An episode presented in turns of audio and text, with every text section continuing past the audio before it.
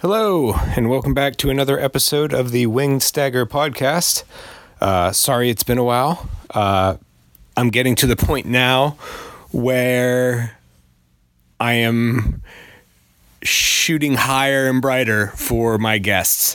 And with getting bigger guests for the show, the downside to that is the scheduling. So the bigger the guest, the harder it is to get scheduling wired down. But still getting the people I want to talk to and that I think you guys are going to want to hear.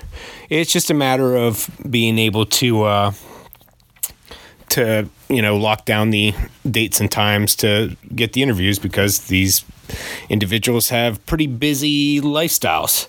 And I'm humbled and quite honored that they are willing to fit me into their schedules. Also, so that being said, where I used to do the weekly podcast, how I did season one is I would basically record like 2 or 3 episodes in advance and then edit those, so I always had a pool of episodes on deck ready to go. And I was going to try and do that again for season 2, but because of scheduling, it would take me too long to compile enough episodes for a season. So what I'm just going to do is, as I do the interviews with people, I'm just going to edit them as I'm able to fit them into my schedule. And then I'm just going to release them. Sometimes it might be week to week. Sometimes it might be a few weeks in between episodes, but as opposed to where it's been a drought for the past few weeks, there at least will be some audio content coming out of the Wing Stagger for you guys to listen to. Also, I want to thank everyone that's been buying stickers. That's been pretty rad that you guys have been gobbling them up as much as you have. And as long as you guys continue to buy them and like them, I will continue to make new ones. That gives me something to do, and it's something I like doing. So I haven't really done any art stuff in a long time, and this has given me an excuse to do art related things again, and I'm quite enjoying it. And as long as you guys keep liking what I'm putting out, I will continue to put it out. As for this week's episode of the podcast, this is another one of those guests that when she said yes, I basically crapped my pants and was like, oh shit, didn't expect that. All right, let's schedule the interview. But I was so stoked that she was willing to do the podcast. She is a very... I want to say she might not think of it this way, but she's a very influential soldier and kind of a... When history books are written, she's going to be right there at the top of the fucking paragraph, because what she has accomplished is a very significant part of U.S. Army history. If you don't know who Lisa Jaster is, you should. And if you don't, Google her and find out. Lisa Jaster is a lieutenant colonel in the U.S. Army Reserves. She is part of my clan. She's a combat engineer. But aside from being a lieutenant colonel in the Army, she is also one of the first females to get a Ranger Tab. In fact, she is the first female Army Reserve officer to get a Ranger Tab. She was part of the inaugural female class that pretty much laid the groundwork and broke the barrier to allow female soldiers to go through Ranger School. And we discuss all of that in this interview. It was so awesome to finally get to talk to her. I heard her on Mike Glover's podcast like a year ago and was completely fascinated with her story. And when I started doing this podcast, she was one of the first kind of dream guests that I was like, man, if I could get Lisa Jaster, that would fucking rule. And yeah, so here it is, my interview with Lisa Jaster, Lieutenant Colonel Lisa Jaster, the tabbed mom.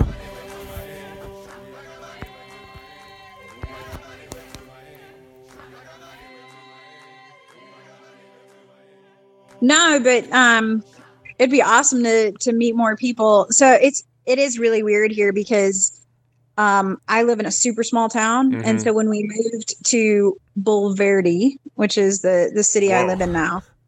Yeah. Where is that at? It is northwest of San Antonio. Okay. See, that's why I don't know it. San Antonio's, it's kind of the same way Phoenix is in Arizona. It just kind of like absorbs everything around it. Yes. Yes. So, it's crazy here because we left Houston and we trained jits in Houston, and you know, we were part of a really big community. But then I come here and there's jiu-jitsu everywhere. Bulverde has really 3 or 4 jiu-jitsu dojos. And then I work in New Braunfels, which if you're a water park guy. Who named these towns? The Germans. Okay. Well, I'm not really sure. I guess Bulverde is like half Spanish pronounced wrong. Yeah. So I don't really know who named that one. But New Braunfels sounds like a Dr. Seuss name. It is extremely German. Wow. Extremely German. So, like, we have Wurst Fest every year, which is based off that's Bratwurst. Very German. And, yeah. Yep. Yeah. Can't escape it. So, what was that guy's name you said? His name's Alan Shibaro. He's a former Green Beret, and now he's a jiu-jitsu black belt in the Dallas area. So that might be... Okay. Dallas, I don't even know. I think I've been to Dallas once. Yeah, that's like I said, legit. It's probably just a geographical thing. The way... Okay, so we'll work in reverse order. We'll start with jiu-jitsu. Okay. Because, like, I train in Pittsburgh, so I tend to know, because I compete, every other gym... within 50 to 100 miles of Pittsburgh. I know a lot of the competitors and gyms in Ohio, central Pennsylvania, damn near every gym and, you know, person at my competitive level in Pittsburgh. And actually it kind of works the opposite around here. Like the more rural you get, the less places to train you have. Like I would, if I was a higher level, it would be in my best interest to move back to my hometown and open a jiu-jitsu gym, because the closest one there is, you know, 50 miles away. Wow. Yeah, that's crazy. Yeah, it's here my work, even the guys at my office are talking about having a class for employees. Oh, that's that would be I can't recommend it. It's hard to be into jiu-jitsu and not be kind of like an evangelist for jiu-jitsu. It is. It's very hard. Yeah, I always found myself. I'm like, I'm that obnoxious dude that's just like trying to force my hobbies and my likes down everyone else's throat. But it's. I mean, you can't really explain it to people. It's like when you're doing it, you get it. Yes. And it does. It's such a hard thing to sell. It's like, hey, do you want to come to this thing and get real, real sweaty and then wrestle around on a mat and try to choke each other in pajamas? It's super fun. You're really going to like it. Yeah. Oh, yeah. And your best friends try to kill you several times. Yeah. Yeah. Sounds like fun. That was, I think. Yeah. Sorry. I think that was the most appealing. That's part of the most appealing part about it, because when you look at traditional martial arts classes, you might spend 6 years doing it. Unless you're unfortunate enough to get into a self-defense situation. Right. And at that point, like, where does your confidence really come from? Like, sure, you can throw a spinning back fist or like a heel kick or something like that against air. Or a dummy. Yep. But you have no concept of what happens when a person's coming at you with the intent to harm you, you know? Yes. Or jiu-jitsu, at the end of every class, you get into a fight and have to defend yourself. Yes. Oh, yeah. And it has been... So, you know, you mentioned earlier that it's kind of cultic. My words, not yours. But jiu-jitsu is kind of cultic, and I always laugh because when I'm not doing jiu-jitsu right now. I just had shoulder surgery, so all of this is just making me sad because I can't do anything. I'm sorry. It's absolutely miserable. I had a shoulder injury at one point in my jiu-jitsu career, and it put me out for like 3 or 4 months. And yeah, it's the worst. Yes. So tonight I'm going to the dojo just so I can teach the kids class, so I can feel connected. That's enough sometimes, though. Yes. Yes. Well, one of the kids is my son, who's been doing it since he was 3, and he's 12 now. Amazing. And thank God I'm just a little bit bigger than him, because otherwise there is nothing I could do against him. Yep. I got my girlfriend and I, our first date was my academy. My sensei holds the biggest jiu-jitsu tournament in Western Pennsylvania every October. Okay. And it was right after I had my shoulder injury, so I wasn't able to compete. And my girlfriend now, it was our first date, and I was like, "Hey, I do this thing called jiu-jitsu, and my school's having a big tournament. Would you just like to come hang out with me at this tournament?" And kudos to her for being a trooper, because I basically invited her to a thing that she had no idea what it was. Into a giant social setting with hundreds of people she didn't know. And she's like, yeah, sure, let's check it out. And now she's a murderous blue belt who is literally like 5 feet, 115 pounds, and will just bow and arrow choke your friggin' head off. That's awesome. That's awesome. So she drank the Kool-Aid, huh? She shotgunned it. It's insane. She's gonna be a purple belt long before I am. I got my blue belt about a year before her, and then this past year with COVID, and I had infantry school, and right now my training is mostly focused on special forces prep. So I've just kind of like, with COVID, I wasn't training for like 3-4 months there, I think. And then with we didn't have the same situation in Texas, so I don't understand the words coming out of your mouth. Yeah, our gym just they shut down for about, I think, 2 or 3 months, and then and then they started back up, and then just like I said, all my training's been focused toward special forces prep, and I'm just like I said with the shoulder injury, I'm just kind of like paranoid about tweaking anything at my age. So I'm just like, you know what? I'll just take a little bit of time off of jiu-jitsu.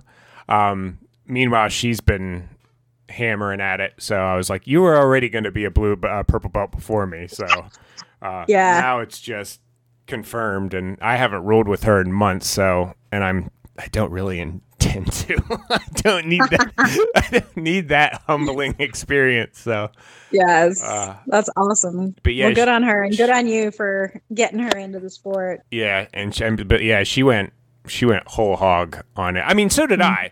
When I first started, I was working a wacky ass job where I only worked weekends, but was still like, a 40-hour-a-week full-time employee. So I had Monday through Tuesday off, or Monday through Friday off. So I was literally, I was at the academy every damn day, some days twice a day. And it was funny because I used to have to tell, I think one of the biggest hindrances in jiu-jitsu is comparing yourself to your peers. Yeah. Especially people you start with. And I used to see guys I started with get really disheartened when they like roll with me. And I'm like, hey, man, I'm here every day of the week because I can be. Like, you're here, right, twice a week, which is fine. That's exactly good enough for you. Like, that's what you have to be. Like, if you're getting like once is enough a week, I was like, I'm just here every damn day. Like, just because we started together, do not like compare yourself to me, because I have a ridiculous schedule that affords me the ability to train every damn day. I just got an E4 at my unit into jiu-jitsu, and he was talking about, just with everything going on, he's like, I can only get there like maybe once or twice a week. He's like, and he's like, the guys that I started with are all way better than me. And I was like, hold on. No. Don't even, because you're already talking yourself out of this shit. Like, no. Don't even. I was like, if you're getting there once a week, that's that's fine. That's enough. As long as it's a lifelong journey. Yeah, as long as you're training, you're fine. Yep. You know. And that's it with my kids. You know, my daughter, she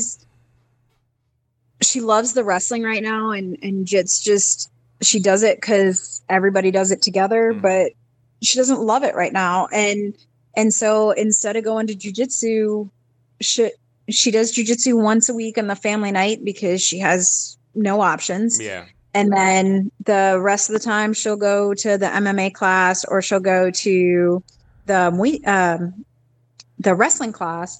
She's just not interested in it. But and that's okay, because it literally is a lifelong journey. Like these skill sets, because especially with jiu-jitsu, yeah, there's a belt system, but there's never a time where I don't roll with somebody, even the most junior of somebody's, and they move different. Yeah. And I feel like I'm reading from the damn Dragon Scroll every single time. Sometimes there's nothing better than that test. Honestly, the thing that tests my abilities more than rolling with like a brown belt or a black belt is a big old flaily white belt fresh off the street. Yes.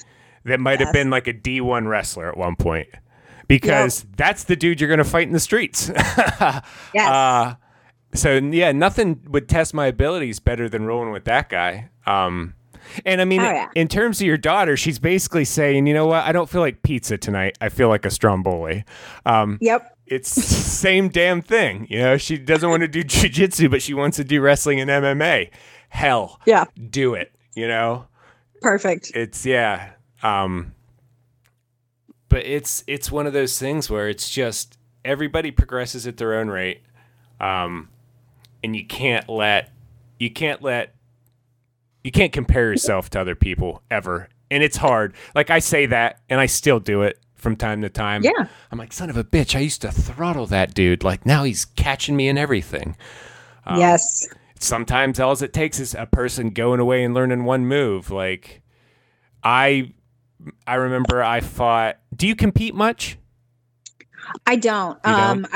I competed twice, and once was right after Ranger School, and once was right after my last deployment. Okay. And I do it more often, but I'm just my work schedule. Yeah. And then I had surgery on my left shoulder in 2017 and surgery on my right shoulder this year.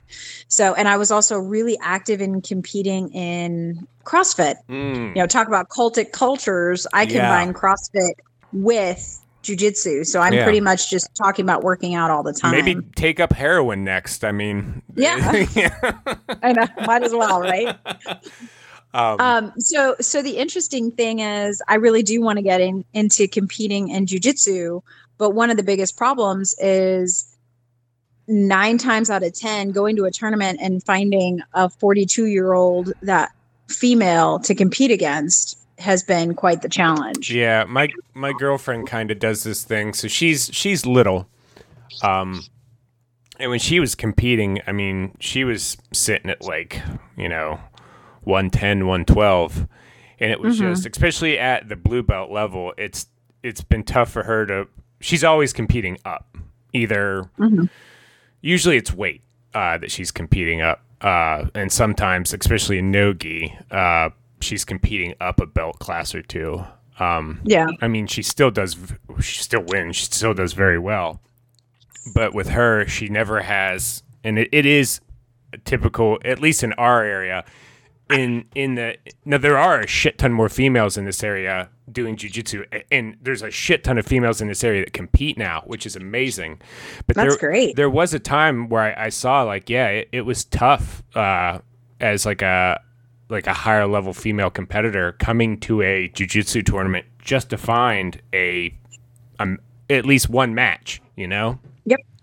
Yep. And even with Mackenzie, it's one of those things where she might have she might have another girl in her division. So now they have to go best out of 3. So she'll have 3 matches, but it's against the same girl, which is difficult because then you kind of learn each other's games over the period of the first 2 matches. But it's one of those things, like even Mackenzie has said, like she'll get on on the website of whatever competition is and start looking, and she's like, I don't know any of these girls' names. And I was like, yeah. I was like, well, that's good. You know, that's yeah. That means there's more girls that you might get a chance to fight, and it means more girls are getting into it. And I remember driving to Ohio my first year competing just to fight new guys I hadn't fought before. Because mm-hmm. you start to see the same dudes in your weight class over and over and over again. Yep. And sometimes they're much bigger than you, and you just get tired of being underneath them. Yes. Because that's like, that was my experience was, I'm 6'1", and like my walk around weight is like 190, 195. Okay. When I was competing, I was sitting at 170. Like I cut weight down. That's a lot of cut. Yeah. It after the first cut, it was pretty easy. My metabolism got to a point where it would like hold me at 175, okay, and I could just easily cut down to it. But yeah, it wasn't even naturally an intentional cut. It was just kind of like I lost weight when I started jiu-jitsu, and then I just kind of like cut that extra 20 off. Okay. But that's when I was competing, like I said, I was sitting 170, 175. And just because of my height alone, every dude in my weight class was always bigger than me. Yeah. There was just, I was always the bottom end of that weight class. And it was one of those things where I was just like, well, if I'm going to do this, I might as well just stop cutting weight. So. Yes. At that point, I was just like, by the time I was a blue belt and had like more confidence in my abilities and I quit caring about cutting. I was just like, you know what? I'm just going to sit at my weight. I'm just going to roll with this. I'm already know I'm going to be fighting dudes bigger than me. Yeah. So I might as well just roll with it. My girlfriend, that's the one thing she went all in was competition. That girl she has competed so much more than me. Really? Oh God, yeah. And like kudos to her, because as much as I've competed, like my anxiety pre-comp is still there. Like yeah, I can't. It's like it doesn't affect me, like, but it's one of those things where it's just like it's there, and I know it, and I feel it. And for her, like the amount of competition she's done, I'm like, I don't know how you function. Like, I can't, like you literally, you're competing back-to-back weekends. Like for me, I would have no joy in that till it was over. Yeah. But that was, it's one of those things like there's just no, like I've done a lot of like crazy stuff in life, but for whatever reason, still like competing in jiu-jitsu, I am not comfortable until I step on the mat across from the guy, and then somehow it just goes away. I don't know if at that point it's like, oh, it's just a roll. Right. I have no idea, but it's just one of those things like I've never been able to shake that pre-comp anxiety for whatever reason. I think it's a good thing. I think it's good anxiety. Yeah, because I mean, If you don't have the nerves, I mean, that goes back to what I was saying about never knowing your skills unless you actually fight someone. And mm-hmm. I think that fight or flight is an extremely important feeling to have mm-hmm. because if you can push through it, then you know you're okay. Right. Oh yeah. How long have you been training jiu-jitsu? So off and on for 7 years, but okay. It's probably 4 years of actual 4.5 years, maybe of actual training. Okay. So between 2 shoulder surgeries, breastfeeding babies, a deployment and Ranger School, I've taken some pretty significant breaks. Yeah. All that being said, you know, I feel like it's very odd because some days I go back to the mats when I haven't trained in a while and I feel like it's been a minute and everything comes back to me. Yeah. And then other days there's a place in town here that I've rolled out a couple of times. And there's this young lady who she looks like a nothing. I mean, she's tiny, she's cute, she's sweet, she's every little stereotype you want to say. She kicks my ass. Yeah. And every time I get off the mats with her, I'm like, I know more than you. I've been doing this longer than you. I should just be stomping you. And I got nothing on her because she started, well, A, she's better than me. So I'm not going to take that away from her with any sort of excuses. She is most definitely just straight up better than me. But, you know, like you were saying, she comes in every day. She works her ass off on it at jiu-jitsu. She was a collegiate wrestler, which I didn't know until after the first time. They like to keep that a secret. Then I'm like, okay, now I know. I just got to get you on your back. Yeah. And nope, she solved that issue all on her own too. She's comfortable on her back now, even. But So really, to answer your question, it's been about off and on for. See, my daughter was born in 2012, so I started seriously training probably in 2013. Mm-hmm. But I didn't get for real about it until well after that summer of that year, because I was training for Ironman Texas. Mm-hmm. So I was doing 20 plus hours a week of training for the Ironman. I really couldn't fit in a whole lot of JITS training, although God forbid I just focus on one sport at a time. Yeah. Yeah. That's the way I feel really bad. Like, Matt comes back from classes and she's like, everybody was asking about you. And I was like, I really need to just go in and just hang out. But they kind of all know what I'm doing and what I'm trying to accomplish. So they all understand and they know that I'll be back at some point. It's not the typical like blue belt and bolt syndrome. Yep. But it's one of those things where like I feel like especially people like us who are also do the military thing and might have a couple of different fitness irons in the fire. I don't meet anyone like us that doesn't put the little caveat at the beginning. Well, on and off again since. You know, because that's kind of how it is. Like I've been probably on and off again for the past 2 years of jiu-jitsu, but it is like riding a bike. It does come back. Like when I went to infantry school, I don't think I had trained in 3 or 4 months. And then at combatives, I rolled through like 4 guys without sweating. Like, you know, I was like, no, still got it. You know, I was just, it's like, no. It was really funny. I was in Iraq for this last deployment and they just had kind of a free roll mats, whatever. And same kind of thing. I mean, it was all me and a bunch of Australian and U.S. infantry guys. Nice. And of course, we had some guy who walked in. He's like, I'm a level something Army combatives. Yeah. I'm like, dude, I understand, and I don't want to disrespect the Army's program. Give me that collar hot shot. Because the Army's trying to build war fighters, and I get it. But come here, my son. And, I don't want to hurt a woman. Don't worry, you won't. Amazing. My all-time favorite line, I don't want to hurt a girl. Don't worry, sweetie. You're not gonna.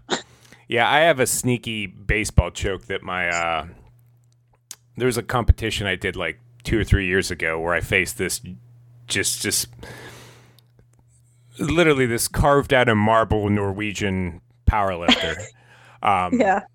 And I held my own against him, but in the end, his strength was just, I just couldn't. He got me in a shitty cross-collar choke that, like, literally, he was just going to saw my head off with my gi. And afterwards, my sensei pulled me aside. He's like, you know, there's this young dude named Majid Hodge who has this baseball choke that I think you'd really like. And that's all he said to me. Nice. So I went home and I just watched YouTube videos of Majid Hodge putting dudes to sleep with this baseball choke from close guard. Yeah. And that became my thing. Awesome. I have put black belts to sleep with that thing. I've put probably 2 or 3 dudes in competition at this point. just sent them straight to nighttime town on the Sleepy Time Express. Like, they had no clue. Just, oh, how fun. They're in it, and then they're lights out, because it's just a sneaky choke. Yep.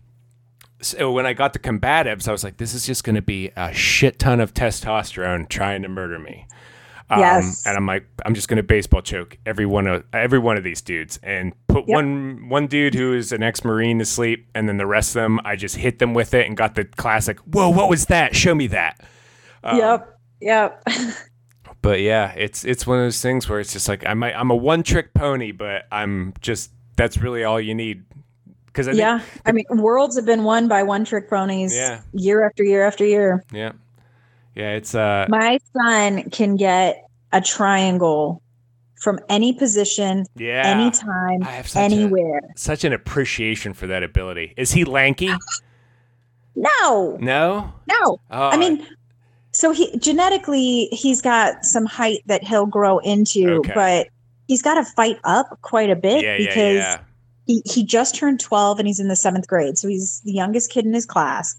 But, there wasn't a lot of competition for him in his age group. So we've had him fighting up for years. So he's not super tall or super skinny or super anything, but he can, I think what he does is his legs aren't that long, and he gets them around somebody's neck and just cinches it down, and there's no escaping it. Yep. That's the other thing is lanky guys, because they're all legs, they just have that ability to really wrap you up. But then there's also like guys like your son who will just snipe you because you just don't see it coming. And then before you know it, you're like, I don't know how I found myself here, but I'm here and it's bad. Yes.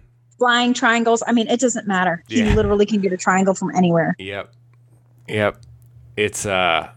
Well, and your legs, in a lot of situations, your legs are stronger than your upper body. And for me, the reason I got so damn good at collar chokes was after my shoulder, I had no strength in my right arm, really.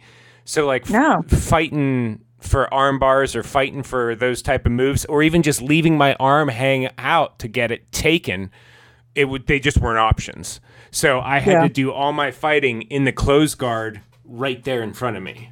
And I had to get proficient at taking a person's lapel and figuring out a way to either loop it or get it into a position where it was choking them. And then just became like obsessed with the science of like lapel chokes and never looked back really after that. Like if I get you an arm bar, I'm completely experimenting or had no clue how I got to that point. It was just there, and I was like, well, no chokes I can hit from here, might as well just try this thing to get them back to where I can choke them. Yep.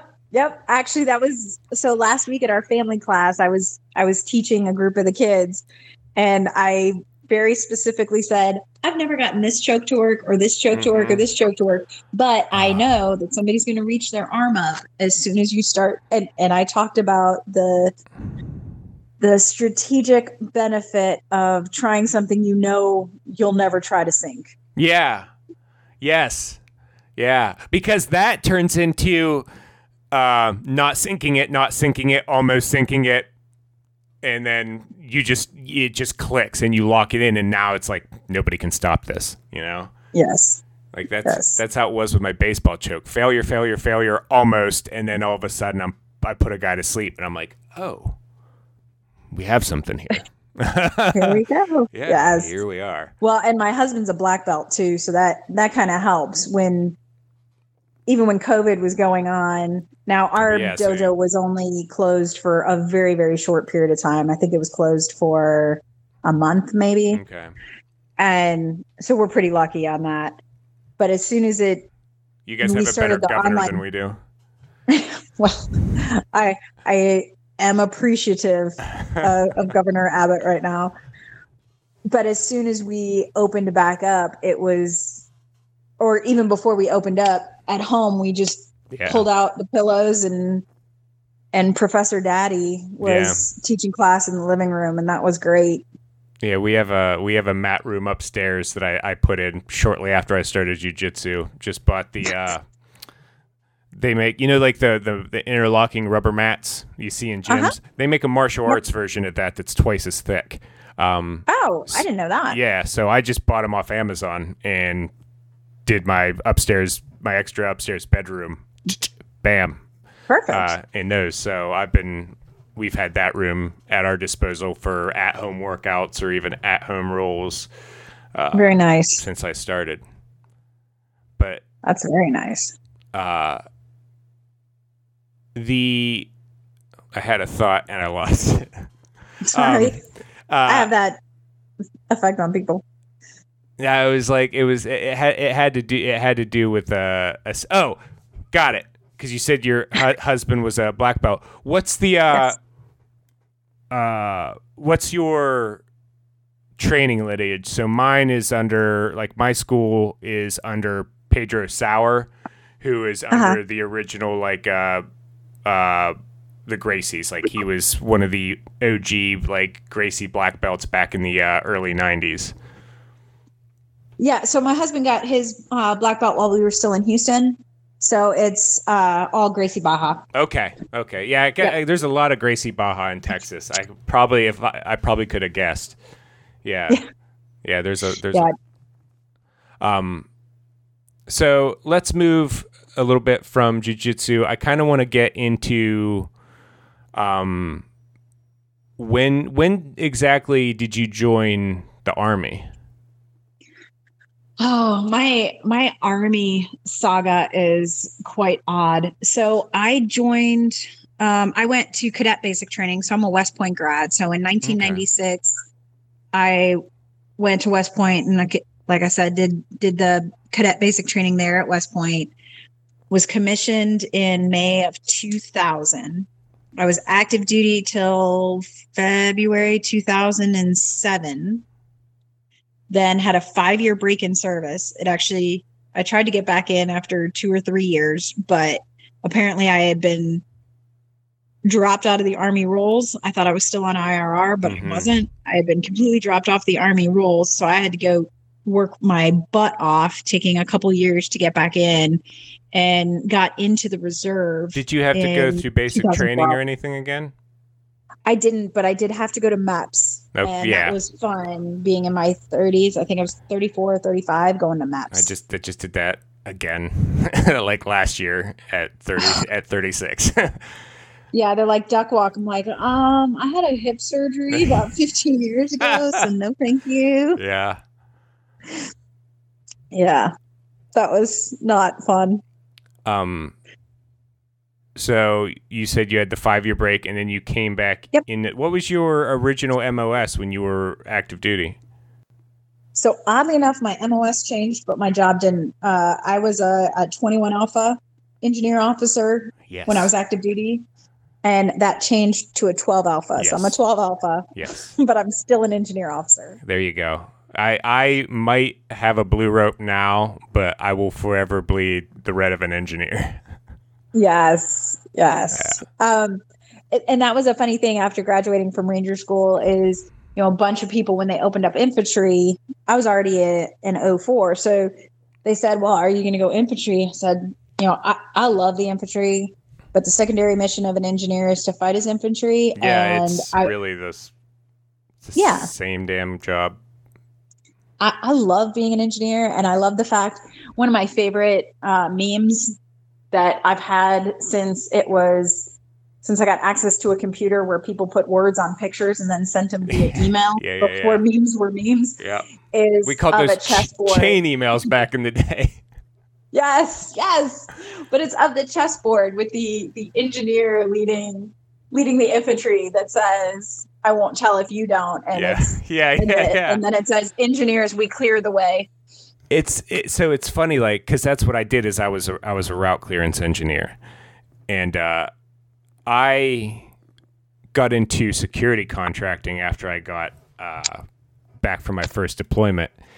And doing that, I was around, like, infantry guys, cav guys, you know, special, like, shit ton of SF guys, Rangers, you know, Green Berets, you know, Marine Raider guys. And here I'm like, I'm just a 12 Bravo. Like, So I just would kind of like, I was great friends with all of them, but I never really like spoke up when they were like, well, there I was stories. And then just right. One day they're like, hey, Prisk, like you never talk about like, what was your MOS? What did you do? I was like, I was just combat engineer doing route clearance. Like they're like, you did route clearance? Are you fucking crazy? And I was like, I'm looking at all these guys like, man, they're all, you know, badass pipe hitters. And I just drove down a road slow looking for IEDs. But in that community, like they're grateful because they didn't have to do this shit because you did. Yep. It was a very eye-opening experience. And it was like, all of a sudden I took this immense pride in like being a route clearance engineer and doing that. So really funny story. I was in Afghanistan for OEF1 and then Iraq for OIF1. Then went to South Korea for 2 years and that's when I left active service and, was interviewing for jobs, and I was interviewing at ExxonMobil, and the guy giving the interview, I don't know if he didn't look at my resume or just didn't understand the words on the paper, but he actually asked me, explain to me a time when you managed risk. And I looked at him like he had some shit growing out of his forehead. I fucking hate it. I hate I get so angry when I'm in a room with somebody that doesn't know anything about me. And I'm like, well, I thought I was already ahead of the game because you saw my resume. I guess we're starting at zero. So here we go. A time when I managed risk. Unbelievable. Buddy, are you serious? I'll just leave now. You know? Yes. It was pretty epic because everybody else in the room was like, really? I mean, it does say minefield clearing operations in Afghanistan and Iraq in the resume. So you're a lieutenant colonel. I am. And so what is your current role now within the engineer MOS? Like, are you like what exactly are you doing now in the reserves? I am a battalion commander. Okay, so. I was gonna ask. Are you a battalion commander? Because I was like, lieutenant colonel, engineer, probably a battalion commander. Yep. So anybody who believes that the reserve is a part-time job is definitely not doing what we're doing. Dude, once you get to the team leader level and you're getting phone calls, you know, multiple times a week, like shit. Yep. You know, I can't imagine. I feel bad for my commanders because I'm calling them constantly. Yeah. I'm like, hey, I'm sorry. I know you have a life, but so do I. So you get to answer this question so I can get the brigade commander off my back. Yeah. Yeah. It's what unit? I assume in Texas, what battalion? Yeah. So it's 980th is my battalion. And obviously, it's an engineer battalion, and it's in Austin, Texas. Okay, is it all route clearance, or do you have a mix of like horizontal, vertical, and then do you even have? Bridge companies still exist, right? I think we have one in Pennsylvania. Oh yeah, I've got bridgers. Okay. Yeah. It's this MOS is such a weird MOS. Yeah. Well, I have an amazing unit in the fact that I literally have everything. Yeah. So, when we talk about our mission set, we could talk about any damn engineer mission right now. So, I even have, you know, the forward support company. So I've got all the maintainers, I've got cooks, I've got all of those people, but I have route clearance and I have. I even get some sapper school spots, which is fantastic for reserves because people are fighting for those nonstop. Oh boy, do I know it. Yep. That's one of the reasons I left the reserves was because of just the sheer lack of funding we had, at least in Pennsylvania. I got promised sapper school probably 7 times. And never came through. And that was one thing I was going to ask you. I was like, are you going to add that tab to your sleeve? You know what? I would love to. It's kind of one of those things I've always wanted, but I would have to ask for special treatment to be able to get it. And that's one thing I've tried really hard not to do because I am at the rank where you really don't need a lieutenant colonel being sapper qualified. You say that, but I always, no offense, but I always found myself being bumped from these said slots by inevitably a captain or a major or some, it's like, and I get it. Rank has its privileges. But at the same time, I was like, how many officers at headquarters need a sapper tab? Right. And the truth is I couldn't in my right mind take a slot from a soldier. Yeah. I would love to. And I've had more than a few people say you should, or you could, or you really need to. I just can't. I can't take that slot from a soldier. Which is extremely admirable. But I think in at the same time, like with your background and reputation, mm-hmm. I think you probably have a lot of soldiers underneath you that would be like, hell yeah, Lieutenant Colonel Jaster, go, like, and they'd be rooting for you, like, because who doesn't want like the first like female reservist with a Ranger tab and a sapper tab as their battalion commander? That was fucking awesome, you know? Like, you know, it's kind of an interesting too, because I had in today's day and age, you find out you're going to talk to somebody, you're going to meet somebody, or you're going to work for somebody, you Google them. Mm-hmm. And I had one of my company commanders, and he started talking about women, and we were just talking, and he started saying some stuff about, I don't really know why women want to do this or women want to do that. And I'm like, dude, you didn't Google me, did you? No, and what the hell? I could not believe some of the stuff he was saying. And I'm not mad at him. I mean, it was good because I got his honest opinion, but it was pretty shocking to hear some of the stuff he was saying. Like, so believe it or not everybody's all that stoked about who I am and what I'm doing. Yeah. Even in my very own unit. I mean, let's be honest, like, for what you've done, you kind of probably knew that was par for the course. Oh, yeah. And you know what? I have found that the biggest advocates for females doing crazy, crazy stuff were the former doubters. Mm-hmm. It is amazing I had this guy reach out to me via Facebook, and he's a National Guard infantryman, and he hates the mere thought of women doing anything that he could do. I mean, even the concept makes his blood boil, and it is obvious on his social media.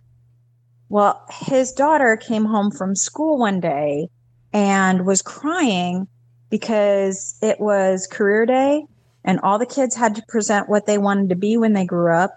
And she told all her classmates that she wanted to be a police officer, mm-hmm. and they made fun of her because she's a girl and girls can't do that stuff. Yeah. This guy reached out to me. Again, I could point to Facebook post after Facebook post of him drinking some serious haterade. Mm-hmm. And he's now reaching out to me and saying, hey, I don't know what to do. I don't think she should be able to be a cop, but she's my baby girl, and I love her and I want to support her. What do I do? And he went back to all those posts and he deleted his old comments. Good for him. And so what I found is that I really appreciate those people who are at least honest enough to say what they feel, because I can confront that. I can have a discussion with them. And they could end the conversation still thinking that somehow I cheated and somehow the mountains weren't as tall for me at Ranger School as they were for all the men or whatever. I don't know how I could have cheated at that school, but I get that people feel that way and I'm not mad at them for it. But those ones who figure out somewhere along the line that I just really want to be a good soldier. Like, that's all I really want is I want to work hard and serve my country because that's how I was raised. those people who finally figure that out are the world's biggest advocates. Yeah. So I actually really appreciate the ones who are a little boastful and maybe a little rude. Well, you have got the people like that are just like the old school archaic, like the world they live in is not a world where females are involved. Mm-hmm. And then you have the guys that are just like, and even I've been like this to an extent, like, I just want to be proven wrong. Just prove me wrong. Yeah. And I'm 100% on board. Yeah. And, you know, like, especially now, like in this day and age, like we have you, we have Shay. And at this point, all the other girls that have females that have passed and tabbed out in Ranger School. Mm-hmm.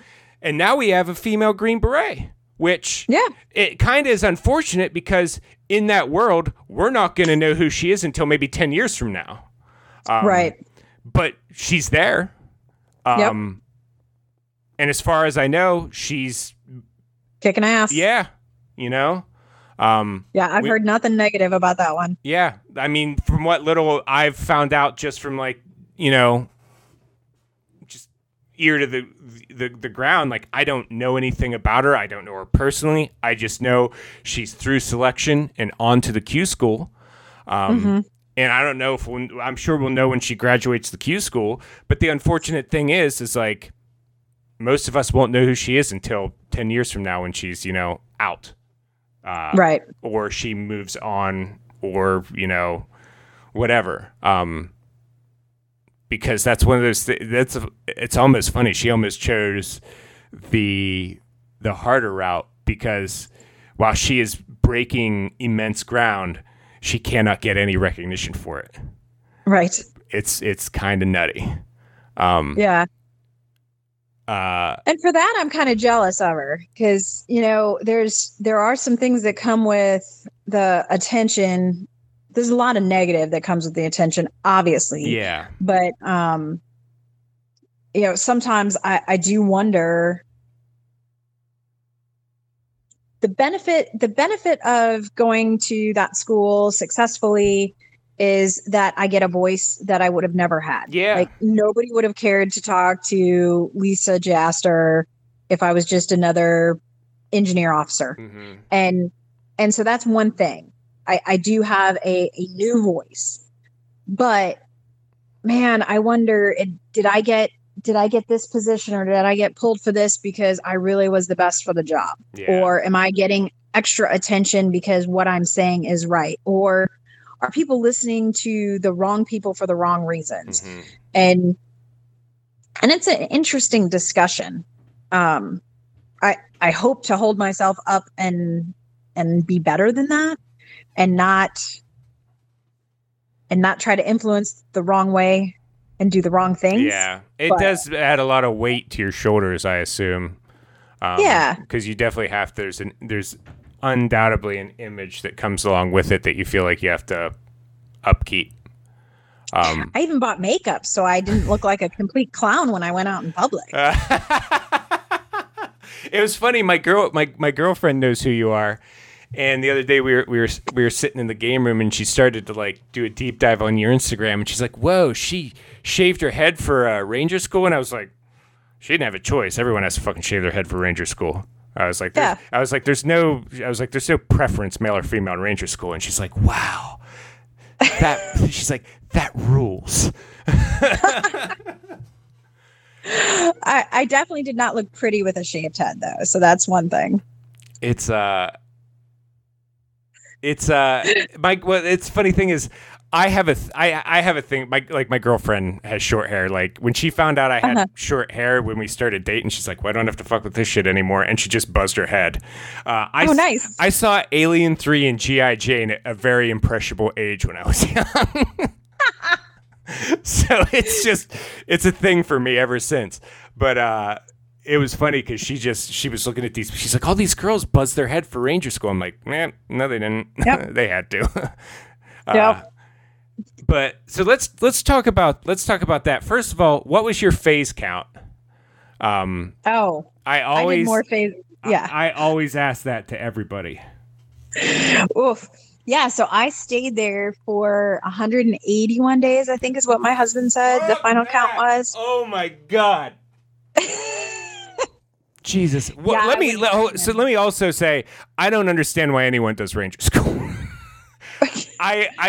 So I appreciate it. I would do it, but it's one of those things where I'm like, SF selection's 3 weeks. Why don't people just go to SF selection? Like, it's 3 weeks. Right. Ranger School could be 6 fucking months. Yes. So it shouldn't be that. It's what? Yeah. No, it shouldn't. But I mean, you can get hurt. Like, there's so many things that can happen at Ranger School, and it doesn't matter. Even if you go for the shortest amount of time you can, it's absolute miserable hell. Even for the shortest amount of time you can be there, it's one of those things. It's like, I get it, but I don't get it. Like, so that is so long to be at Ranger School. Yeah. So, there were 19 women that showed up for the first day. Was this another thing? Was this the first class of women going through? Yes. Okay. Yes. So this is the first integrated class, and we didn't know if there was going to be a second integrated class. So that's part of this story, is that this was a pilot, and a lot of people don't understand that there was a high probability that Big Army was going to come back and say, hey, this doesn't work, and we're not going to let women do this moving forward. Yeah. So that was part of the pressure being one of the firsts. But, with the pilot, we had to go to R-TAC, which is the Ranger Training and Assessment course run by the National Guard at Fort Benning. Yeah. And the men don't have to graduate from it unless their unit requires it to be able to go to Ranger School. Mm. But the women did actually have to successfully complete R-TAC to get a Ranger School slot. So that's one of the other not well-known things, is that there was actually a different standard for the women than there was from the men. But we had to pass pre-Ranger, and they didn't. Yeah, it was just okay. So out of all the women that went to the pre-Ranger course, 19 of us actually towed the line on day 0 in April of 2015. Out of those 19, 8 of us made it through Wrap Week, and I dubbed us, I don't know if it's ever going to catch on, but I called us the Crazy Eight, because the type of women who, at the drop of the hat, remember, they asked for names in October of 2014, and pre-Ranger started in January 2015, and Ranger School started in April of 2015. So the type of women who were already prepped, because we basically had no time to prep. If you weren't already ready to go to Ranger School, you weren't going to be able to go. And so the type of women who were already ready to attend are a different breed, which is why I called us the Crazy Eight. So the Crazy Eight of us, we made it through Rangers Wrap Week.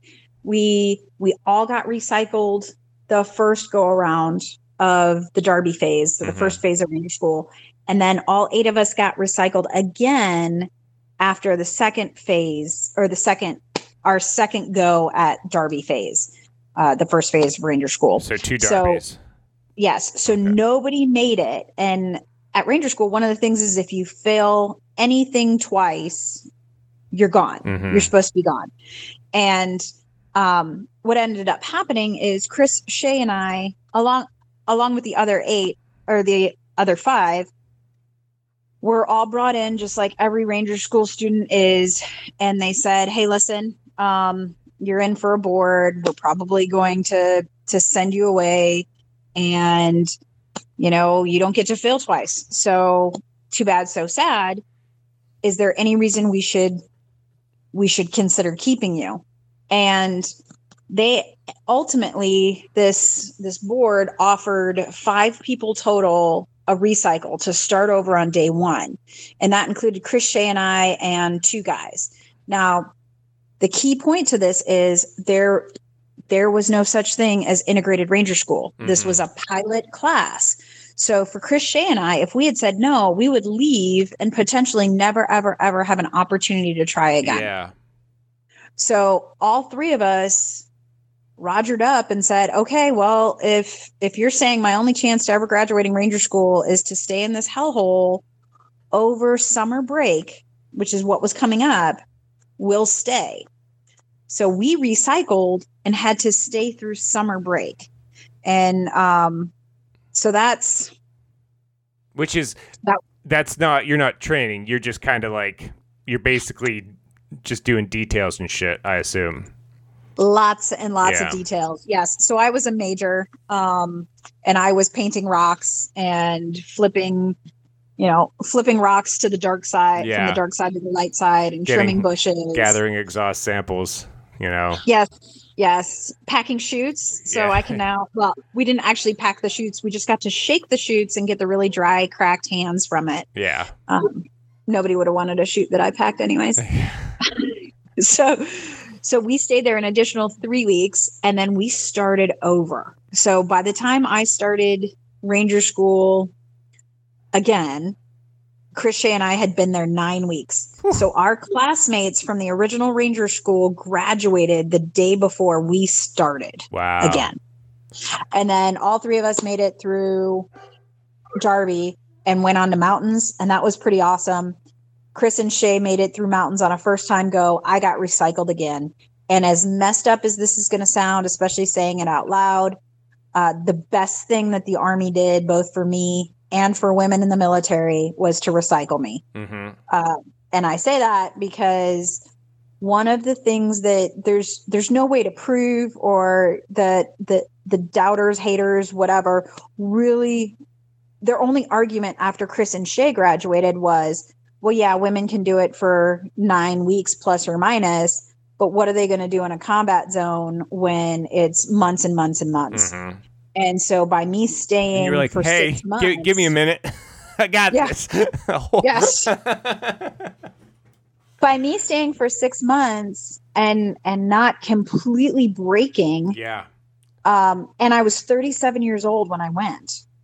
I graduated 12 days, I think, something like that, before my 38th birthday. Mm-hmm. By me being in that state, physically and age-wise, I kind of killed the arguments of women can't live in an austere environment for an extended period of time. Absolutely. I mean, that's always been one of the things that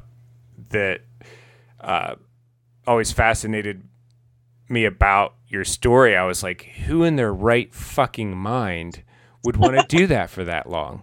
Like, no one. Yeah. I mean, eventually, I feel like even the strongest-willed person, like, it's shit's gonna beat you down to the point of asking yourself, like, why? Like, yes. Why do I feel the need to continue with this nonsense?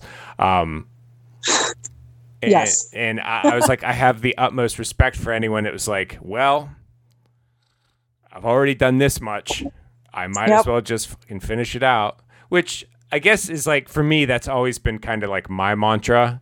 Is like, well, I just don't want to have to go back and tell people I didn't make it. And that's usually enough. Even when I'm like, you know what?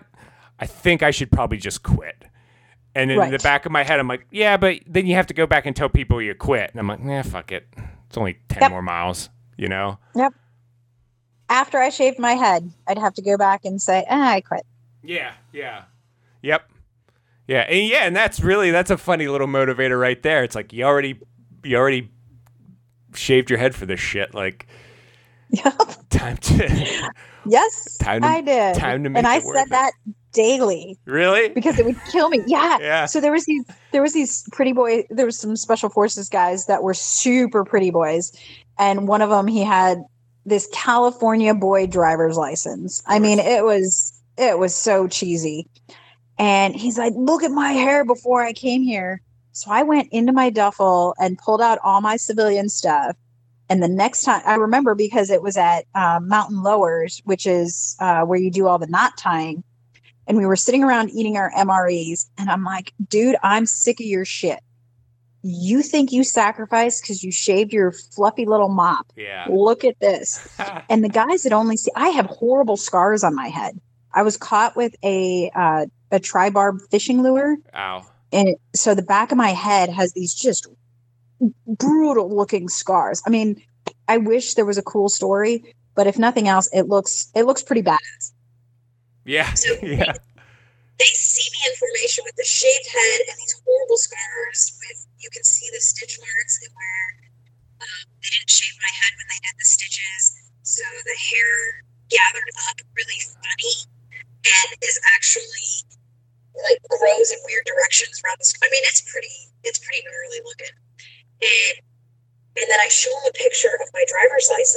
just so happened that my driver's license, it probably was a 12-year-old picture, because you know how you can renew your driver's license without going in? Yeah. So it was probably an old driver's license, but I had had my hair done, I had makeup on, and that driver's license, I will admit, I looked really good in it.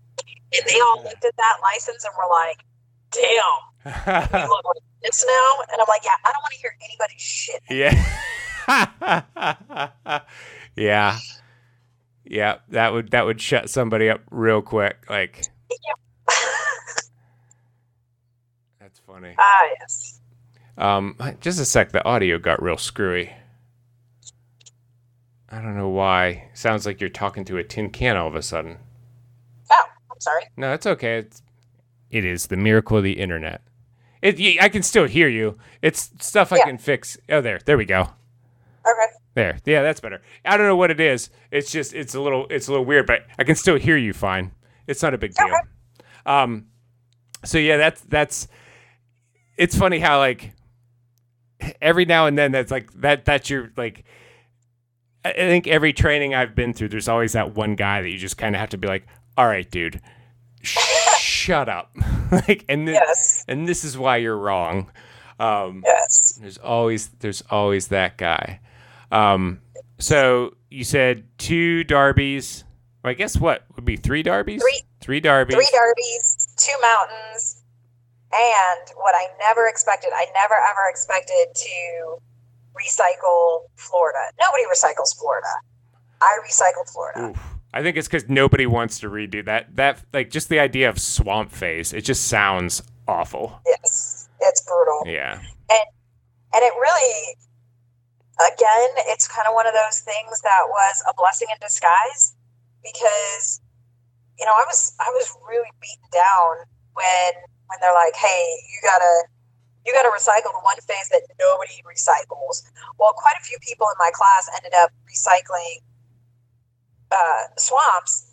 And so I definitely wasn't alone. And when we got the new guys in for the new group of people when we were about to restart swamps, they started asking again. It was a special forces guy in my group. They started asking him, "Hey, Sarge, hook us up. What are they going to test us on?" He goes, "I don't know. Ask Lisa.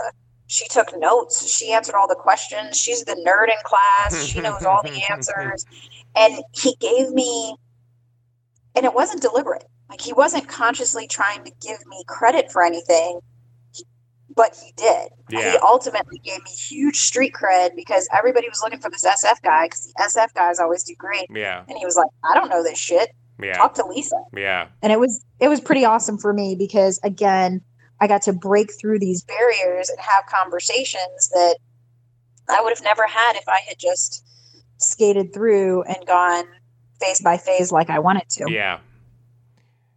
Yeah, it's definitely like Ranger School is it's an odd duck in the sense that the actual recycling where a lot of other trainings, it can sometimes be a death sentence and can quickly make a person be like, yeah, I don't want to do this anymore. Ranger School, it's almost like a benefit. In some cases where it just sets you up for so much more success in the next phase because it's like, well, I got through that one twice. How hard can the next one be? You know? Right. Right. And even then, like, it just your mind. It sometimes hardens your mindset to where, like, well, had to do that one twice. Let's do everything in our power not to have to do the next one twice. And sometimes it's inevitable, but at the same time, like, it just. Like, even with me, like, some of the things I've done, sometimes learning that lesson the hard way takes the edge off whatever the next hard lesson is. You know what I mean? Yes, definitely. But it's, it doesn't change the fact that Ranger School is miserable. You know? There's no way around the aspect of, like, you're cold, you're wet, you're hungry, you don't sleep. Like, man. It's just one of those things. Like there's no way to really zazz that up. No, there's no way to shine that turd. Yeah, no way at all. No way at all. So you said it was. Now, were you the only female? That I assumed there was a point there where Shay and Chris and those other girls graduated, and then you were solo for a long time. You were the only female for how long? So the other 5 girls of the Crazy Eight didn't make it out of Darby. Chris, Shay, and I made it out of Darby and then went forward to Mountains. Chris and Shay passed Mountains the first time, where I recycled yet again. And so on my second trip through Mountains, I was the lone female at that point in time. So that was my unicorn stage. Okay. And then same thing through Swamps too? Yes. So I was the only female. I actually, I went and guided I did a guiding trip for the Blinded Veterans Association last year, I guess. And we walked parts of the Appalachian Trail, some of the same areas where the Ranger School students go through. Mm-hmm. And I had a guy who lived in the area show me on his phone. He took a picture of me when I was the lone female in the mountains back in 2015, because he and his wife were hiking the trail and they saw me and they're like, oh my God, there she is. That's funny. The literal unicorn in the wild. Literally. So that was pretty cool to see. That's funny. And awkward, both. That is a strangely small world. Yes. Yes. So then so now that you've completed it, you've got your tab. Do you still get do other females reach out to you at all? Like, hey, I'm thinking about taking a crack at Ranger School. I assume Ranger School is still females are still able to go through it. That became a regular thing after you guys went through. It did become a regular thing. Now we have over 50 women who have graduated from Ranger School of all various MOSs. I'm no longer the only mom with a tab, which I think is awesome. It's one of those weird distinctions that I never thought I would care about, but I do. And we have Facebook pages. And for me personally, my motto or my mantra now has been delete the adjective. So I say delete the adjective. And what I mean by that is I don't want to be good for a female. I just want to be a good soldier. Yeah, I get you. Yep. Like at the end of the day, don't tell me wow, you're really good for a female. I just want to be a good soldier. Yeah. And so that's my whole delete the adjective thing. And when these women go through, one of the things I try to emphasize is you don't have to be one of the guys. Yeah. But on the flip side, you don't have to hold out your femininity either. Mm-hmm. You know, you don't have to hide that you're a woman and you don't have to emphasize it. So neither is wrong, but also neither is right. And it's a very careful balance. Yeah. So I try really hard to mentor, but also not just be a mentor for women who are interested, be a mentor for men who are interested. Because I found out that men and women are not nearly as different as we want to make them out to be. Oh, especially in that situation. Yeah. I mean, once the type of woman who's going to shave her head and leave her family, friends, whatever, for up to and including, like I did, 6 months, is not the same type of woman who's really worried about maintaining her femininity. Yeah. So I mean, I don't lead with my girlness because that's not what I want to be known for in the military. I can vouch for that, and you can take this story and run with it. It's a bit crass, but it's one of my favorite in quotations war stories. I remember I was in Afghanistan and I was on a training team. It was me, another corporal, and an E6, and it was the three of us, and we basically lived, worked, and ran missions with the Afghan engineers. It was our job to train these guys. So we were running a partnered mission with the Afghans, and we had the Swedes with us. Okay. And I still remember at this point, it's Afghanistan. You don't see females very often. Right. At least where I was at. especially outside the wire. And I remember seeing this Swede come walking out. They had this giant ass like 6-wheeled APC. It was almost like a mobile field hospital. Uh-huh. And the tiniest Swede I ever saw trotted out of the back of this, and I was like, well, that's the smallest Swede I've ever seen. Takes the helmet off, and this gorgeous blonde hair flows down. And I'm like, oh my God, I'm in love with her right now. She proceeded to trot off into a cotton field, drop her shorts, and take a shit. And I'm like, you know what?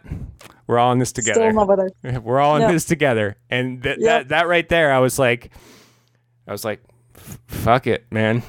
Like, this chick's ride or die. Like, she's a bigger pipe hitter than half the dudes on this mission right now. Like, fuck it. You know, I had so much respect for her. Yeah, but that's like what you were saying. There's not much difference. You put us in a combat situation or an austere environment, and what's between your legs doesn't fucking matter. It can't. Yeah. It can't. And the people I found that it matters to are the people who had never experienced the story you just told. Yeah. And it's not just the peeing in the woods. It's a whole gamut of things, but it's the, I don't really care. I need to function. And so guys who date girls who hunt can totally get it. That you don't even have to say, hey, I'm a woman who does. They're like, oh yeah, don't all women do that? It was actually really funny that one of the things that I had to tell people, hey, please don't ask me this anymore, was how many times I got asked how I peed while I was, rappelling from a mountain, and there was no porta-johns. Yeah. I'm like, the same way anybody else does when you're living in the woods. Let it rain. This isn't the first time anybody's been in an environment where there isn't a flushing toilet. Yeah. It's I think if people knew the truth about the shit that we all have to do together and without any preference, it would just terrify them into a coma. Yes. And I love it. I wouldn't have it any other way. Yes. Because it's our thing. We're a very select, small percentage of the population. And that's our thing. It's just the dumb, like, I tell people, like, oh, they're like, why do you keep coming back in? Like, because at this point, like, I went from the Air Force to the Army, got out of the Army, came back. Like, I'm 36, and I'm like, yeah, I'm 36. Might as well take a crack at the infantry. Sure, why not? And it's one of those things where it's like, no, it sucks as much for me as everyone else. But I miss that, like, that awfulness when I'm not doing it. Like, there's a dude I follow named Steve Rinella. He's like a world famous author, conservationist, and hunter. He has a show, you can watch it on Netflix, called Meat Eater. And he has this scale that he has of, he calls it, it's his fun scale. And he's like, the fondness that you look back on something and the amount of fun you're having is correlated to the misery you experience at the time. So he's like, a roller coaster is very fun in the moment. But you're not going to look back at it in 5 years and be like, hey, remember how fun that roller coaster was? But like when you're at your worst, miserable and hating every minute of what you're doing, you will look back on that miserable memory with the most adoration and as being one of the most fun things you've ever did. Yes. And the suck factor. And it's so damn true. I look back at some of my most miserable times in life with absolute fondness, and I'm like, God damn, that was so much fun. Yes. And I think if more people learn to live that, like, everybody would be happier.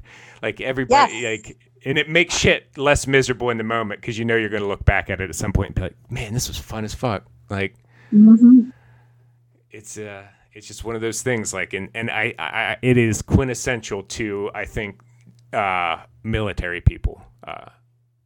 Yes, Yeah. And it's the suck factor. It's, you know, people have said it throughout time, saying things like misery loves company. All of that stuff is very true, but the level and intensity of the misery really decides. Yeah. Exactly like you just said. It's so much fun to have that shared misery. Yeah. And, you know, people I've never met before, I try not to be too Joe-tastic. I know I assume you know the term, meaning just bleeding Joe-ness everywhere I go. I learned that term in infantry school. I'd never heard it before, and it was referred to me like what the word I was taught was a Joe hugger.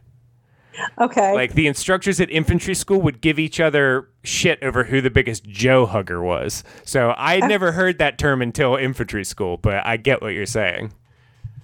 Well, I try not to be too Joe-tastic, and the Joe-tastics that I talk about are specifically the guys who, God bless Ranger Up at 5'11", but you know the guy who goes to the airport wearing his 5'11" cargo pants, yeah, with his Ranger Up t-shirt, yeah, that says I'm a badass somehow. Yeah. And you know, they're completely geared out. They probably have their deployment patch on their backpack.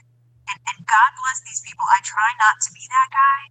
But on the flip side, I love that guy because when I see him in the airport, I buy him a beer and I'm like, hey, dude, when's the last time you deployed? And next thing you know, I've got somebody I can talk to for the rest of the flight. Yep, exactly. No, I agree with you completely. Yeah. Yeah.